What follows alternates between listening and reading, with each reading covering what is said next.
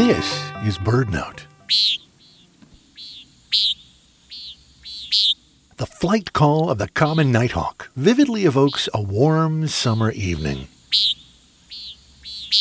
Swooping and diving through the air on its long, slender wings, the nighthawk emerges at dusk to chase down aerial insects.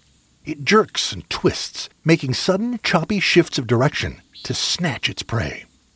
But the common nighthawk is not really a hawk at all. It's more closely related to the nocturnal nightjars, such as the whippoorwills of eastern North America. Nighthawks and nightjars have short bills that open wide so they can vacuum up their insect prey as they fly along. Common nighthawks travel to North America in spring from Brazil and other South American countries where they spend the winter.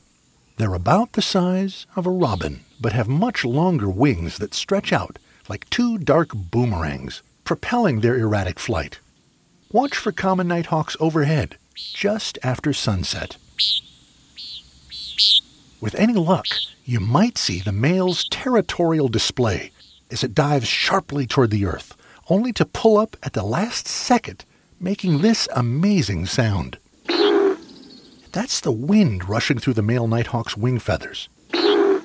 This acrobatic nighthawk really knows how to impress his potential mate.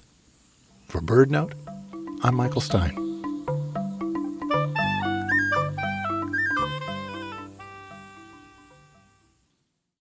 Join BirdNote on Wednesday, March 27th for a captivating conversation about the power of photography. A panel of esteemed photographers will share their experiences, breathtaking captures, and insights into how stunning imagery can inspire action for birds. Plus, stick around to hear the winners of BirdNote's 19th birthday photo contest.